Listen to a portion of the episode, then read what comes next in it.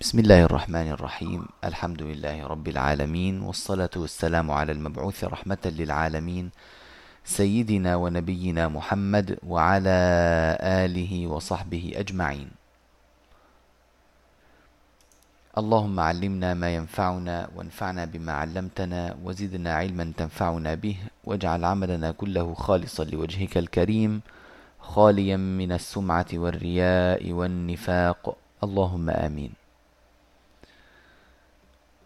واليوم إن شاء الله تعالى نتابع باب الهمزتين من كلمتين وكنا قد وقفنا عند قول الناظم وإن حرف مد قبل همز مغير يجز قصره والمد ما زال أعدلا. وكنا قد ذكرنا في الدرس الماضي أن عندنا الهمزتين من كلمتين لهما نوعان أو له قسمان هذا الباب. القسم الأول ذكر الهمزتين المتفقتين بالحركة والقسم الثاني ذكر الهمزتين المختلفتين بالحركة. وتكلمنا عن حكم المتفقتين بالحركة وقلنا إن أبا عمرو يحذف الأولى منهما في جميع آه، الأحوال الثلاثة يعني إن كانتا مفتوحتين أو كانتا مضمومتين أو كانتا مكسورتين. ووافقه قالون والبزي في المفتوحتين وسهل الأولى في المضمومتين والمكسورتين ومذهب ورش وقنبل أنهما يسهلان الثانية في المفتوحتين والمضمومتين والمكسورتين على على وجه على الاتفاق. ولهما أيضا وجه ثان وهو إبدال الهمزة الثانية حرف مد من جنس حركة ما قبلها وهذا هو يعني الإطار العام الذي ذكرناه في المرة الماضية وهناك كان كلمات لها أحكام خاصة لا آه، نكررها الآن. ووقفنا على قوله رحمه الله وإن حرف مد قبل همز مغير يجوز قصره. وإن حرف مد قبل همز مغير يجوز قصره والمد ما زال أعدل آه هذا البيت يذكر فيه الناظم حكم الألف إذا وقع بعدها همز مغير. التغيير قلنا يكون بالتسهيل أو يكون بالحذف في هذا الباب. فالتغيير بالتسهيل أضعف سبب المد. سبب المد ما هو؟ الهمز. طيب الهمزة مسهلة يعني الهمزة ضعيفة. فالعلماء هنا على آه، وجهين.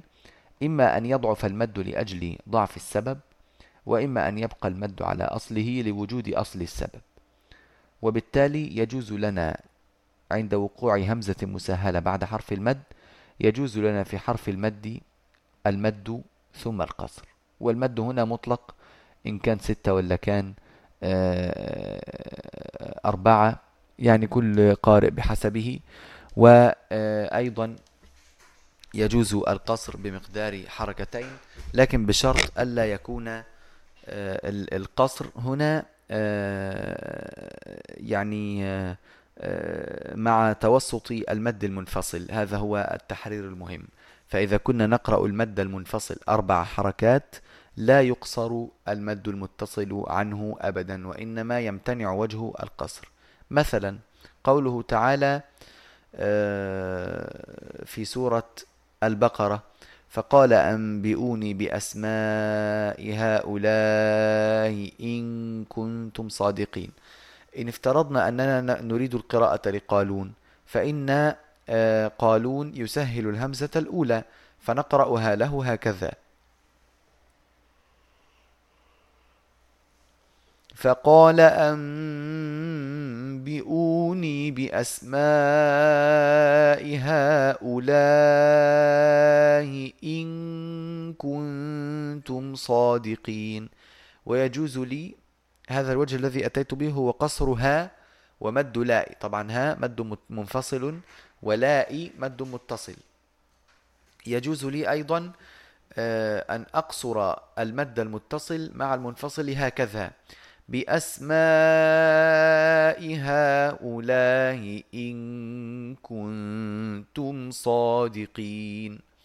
ويجوز لي كذلك أن أوسط المد المنفصل لقالون لأنه مذهبه ولكن لا يجوز معه إلا توسط المتصل هكذا. بأسماء هؤلاء كنتم صادقين. هكذا. يعني وأما لو قلنا بأسماء هؤلاء إن هذا ما يصح هذا لا يجوز آه، نقله لأن المد المنفصل هنا أطول من المتصل وهذا لم يحصل في أي رواية من الروايات ولا قراءة من القراءات. طيب عظيم جدا. قال والمد ما زال أعدلا. يعني المد هو المقدم في الأداء. طيب إذا حذفت الهمزة الأولى التي هي موجب المد إذا حذفت الهمزة الأولى هل آه، يكون الوجهان أيضا جائزين؟ نعم يكونان جائزين. فنقرأ قوله تعالى مثلا بأسماء هؤلاء إن كنتم صادقين آه، لأبي عمرو البصري إذ هو الذي يحذف الهمزة الأولى آه، بثلاثة أوجه أيضا للدوري عنه لأن الدوري له التوسط. فنحن نأخذ يعني راويا له القصر والتوسط في المد المنفصل عشان نطبق عليه. فنقول بأسماء هؤلاء إن كنتم صادقين. هذا هكذا نفعل. بقصر الأول والثاني هذا هو الوجه الأول المقدم. الوجه الثاني بأسماء هؤلاء إن كنتم صادقين. هكذا. الوجه الثالث الجائز وهو الوحيد مع التوسط هكذا. بأسماء هؤلاء إن كنتم صادقين. ولا يجوز آه، مع توسط المنفصل قصر المتصل في هذه الحال كذلك. ثم دخل رحمه الله في آه، حكم الهمزتين المختلفتين بالحركة. وطبعا إذا كانتا من كلمتين لأننا في باب الهمزتين من كلمتين. قال رحمة الله عليه وتسهيل الأخرى في اختلافهما سما.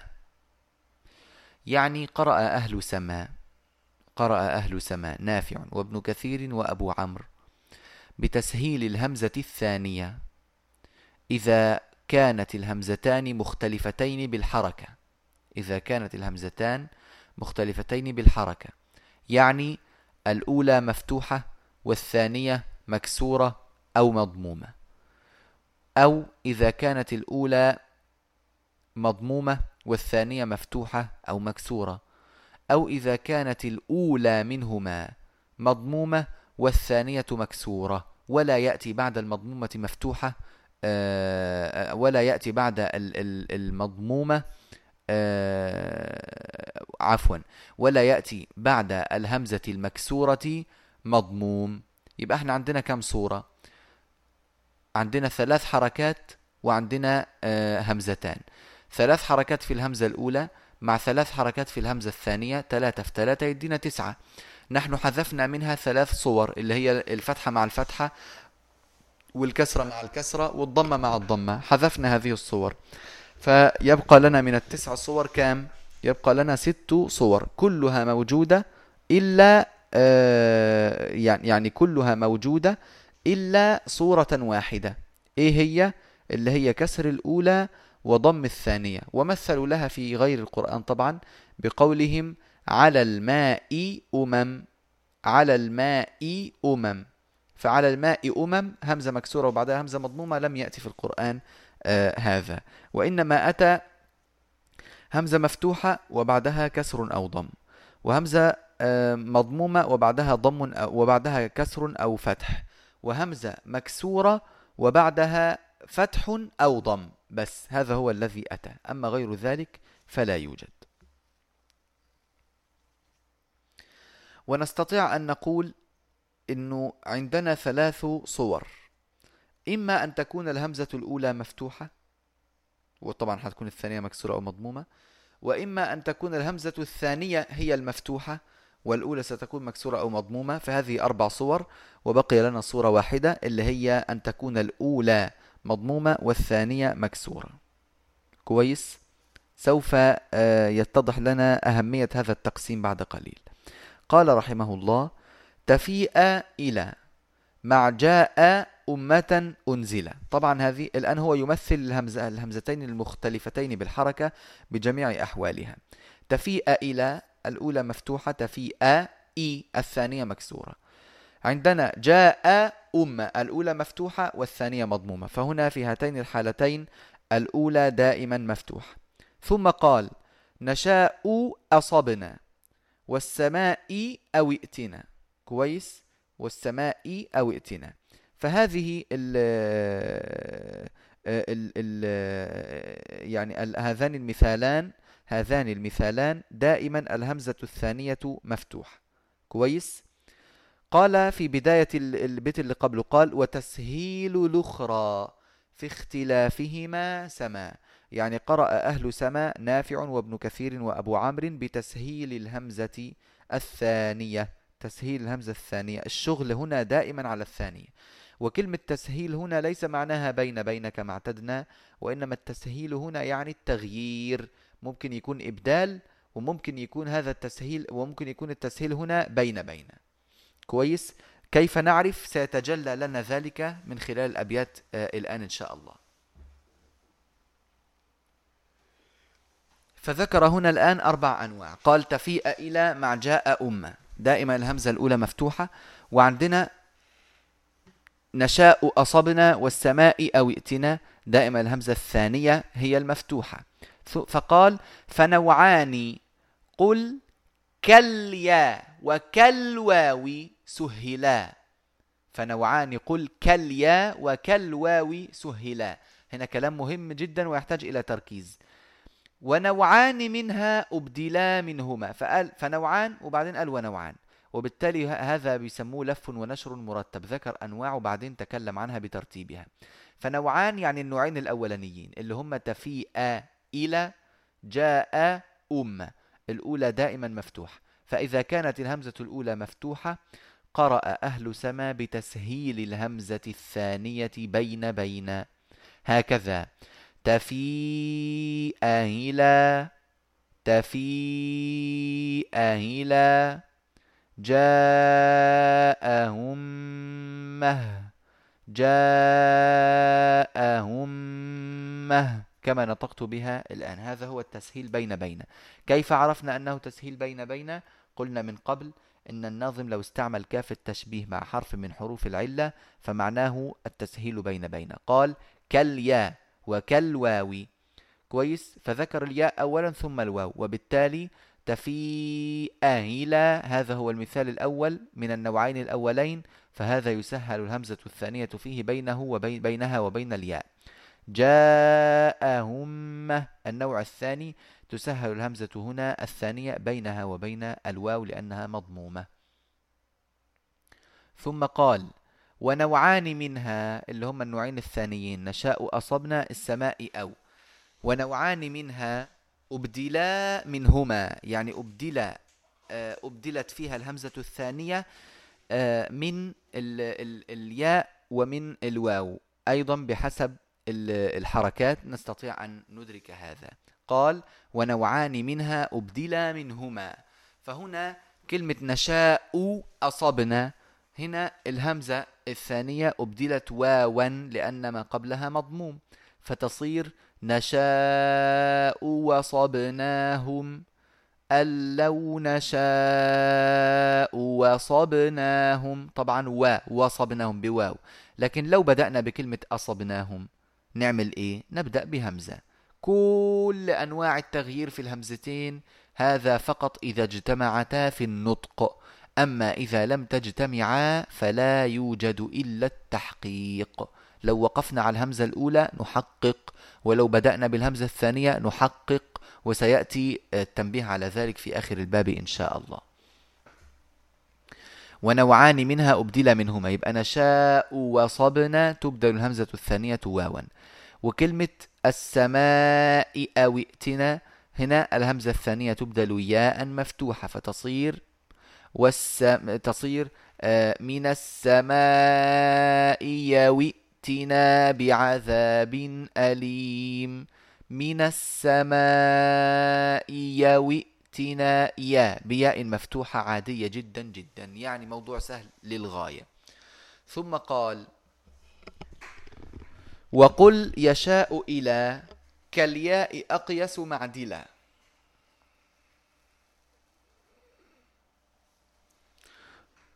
وقل يشاء إلى الهمزة الأولى مضمومة والثانية مكسورة يعني ما فيش ولا واحدة منهما فيها فتح. هذه حكمها وجهان. الوجه الأول أن تسهل الهمزة بينها وبين الياء. وهذا الوجه يعتبر آه، أقيس. أقيس يعني ملائم للقياس وملائم لل آه، يعني أقيس من من الوجه الثاني الذي سيأتي ملائم للقياس اللغوي أكثر يعني. كالياء يعني مسهلة بينها وبين الياء. هكذا. آه، مثلا قوله تعالى يشاء هلا يشاء هلا هكذا التسهيل. ثم قال وعن أكثر القراء تبدل واوها. وعن أكثر القراء تبدل واوها يعني ولكن كثيرا من أهل الأداء وهذا هو الوجه الثاني كان يبدل الهمزة الثانية واوا مكسورة هكذا. يشاء ولا يشاء ولا هكذا. فكلا الوجهين آه، صحيح. كلا الوجهين صحيح يبقى عندنا الهمزتين المختلفتين بالحركة. إذا كانت الأولى منهما مفتوحة فإننا نسهل الثانية. وإذا كانت الثانية هي المفتوحة فإننا نعمل في الثانية إبدال. وإذا لم تكن واحدة منهما مفتوحة جاز التسهيل وجاز الإبدال. وقد أشار إلى ذلك آه، فضيلة شيخنا الدكتور العلامة أيمن سويد في آه، بيتين آه، ألفهما. قال فتح الأولى سهلي فتح الأخرى أبدلي غير فتح سهلي وكذاك أبدلي. كويس؟ يعني سبحان الله بيتين آه، لطيفين. فتح الأولى طبعا الحكم دائما للثانية. فتح الأولى سهلي يعني يعني يعني تعمل في الثانية تسهيل. فتح الأخرى أبدلي يعني تعمل في الثانية إبدال. غير فتح لا الأولى مفتوحة ولا الثانية مفتوحة. سهلي وكذاك أبدلي. ماشي. بيتان رائقان لطيفان. واضح إن شاء الله.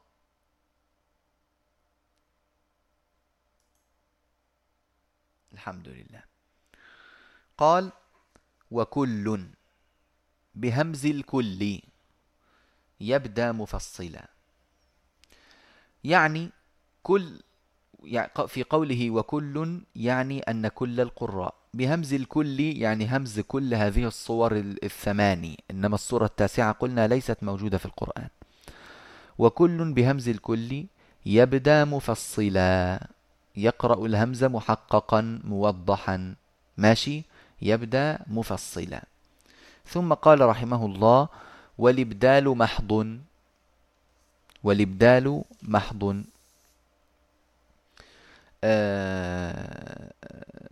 طبعا قبل أن نبين هذا آه، أود أن أنبه إلى أنه لا يوجد أحد من القراء السبعة بل ولا العشرة لا من طريق الشاطبية ولا من طريق الطيبة حتى أبدل الهمزتين معا أو سهل الهمزتين معا يعني يغير في كلا الهمزتين هذا ما ورد. وإنما الوارد دائما يعني تسهيل إن سهل الأولى حقق الثانية وإن حقق الأولى غير في الثانية مثلا أو بقي أو أبقى الأمر على الأصل في تحقيق الهمزتين معا. فلكن أن يغير في كلا الهمزتين ما في هذا الأمر غير موجود. ثم قال والإبدال محض والمسهل بينما هو الهمز والحرف الذي منه أشكل. هنا يوضح معنى كلمة الإبدال ومعنى كلمة التسهيل. كلمة الإبدال قال يعني أن يكون محضا يعني تشيل حرف الهمزة وتضع بدله حرف حرفا آه، محضا لا آه، لا حرفا فرعيا حرف لا شائبة فيه من حرف آخر. آه، فتبدل الهمزة واوا أو تبدلها ياء عادية جدا جدا مثل ياء يعملون وواو وورية أو واو ولقد هكذا. إنما التسهيل يكون بين ما هو الهمز يعني بين الهمز وبين الحرف الذي أشكل منه الهمز. يعني إيه أشكل منه الهمز؟ يعني حركة الهمزة فتحة هذه الفتحة أتت من أين؟ أتت من ألف. وال و و أو الهمزة مكسورة هذه الكسرة من أين أتت؟ أتت من ياء بنت الياء. والضمة من أين تأتي؟ هي بنت الواو. فلذلك نسهل الهمزة بينها وبين أصل الحركة التي أخذ منها التشكيل. ماشي؟ الهمزة مفتوحة تسهل بينها وبين أصل الفتحة اللي هي الألف.